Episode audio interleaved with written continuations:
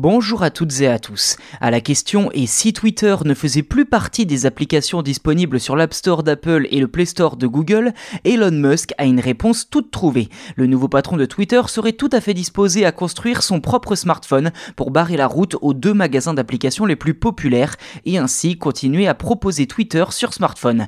Alors là, on est clairement dans l'anticipation, certes, mais ça vaut quand même le coup d'œil. Peut-être verra-t-on bientôt la naissance du Telon Phone, un nom inventé par la commentatrice politique américaine conservatrice Liz Wheeler.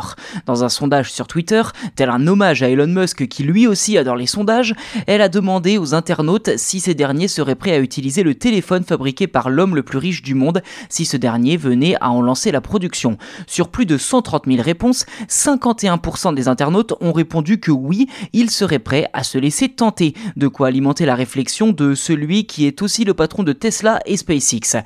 Tout cela intervient dans un contexte assez particulier, seulement quelques jours après que le fondateur et ancien PDG de Twitter ait pris position en faveur de la création d'un nouveau système d'exploitation mobile, mais qui fonctionnerait uniquement avec du web.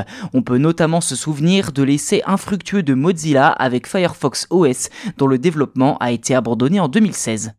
Pour l'heure, il n'est pas question que Twitter quitte l'App Store ou même le Google Play Store, mais visiblement Elon Musk ne semble pas insensible à l'idée de lancer son propre mobile avec son propre système d'exploitation. D'ailleurs, Musk serait particulièrement agacé par les 30% de commissions que les géants américains prélèvent sur tous les achats dans les applications. En prenant en compte le fait qu'Elon Musk prévoit de faire payer le badge de certification bleue au prix de 8 euros par mois, si les internautes effectuent cette transaction sur mobile, alors Apple prélèvera par exemple 2,40€. Si Twitter était banni d'Android et d'iOS, la version web quant à elle subsisterait, mais forcerait un bon nombre d'internautes à modifier leurs habitudes.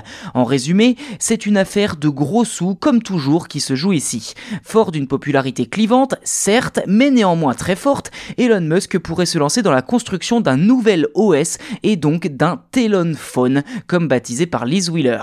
Reste à savoir si, après avoir acheté Twitter pour 40 44 milliards de dollars, l'homme le plus riche du monde serait prêt à se lancer dans une autre entreprise très coûteuse où il n'a pour l'instant aucune expérience.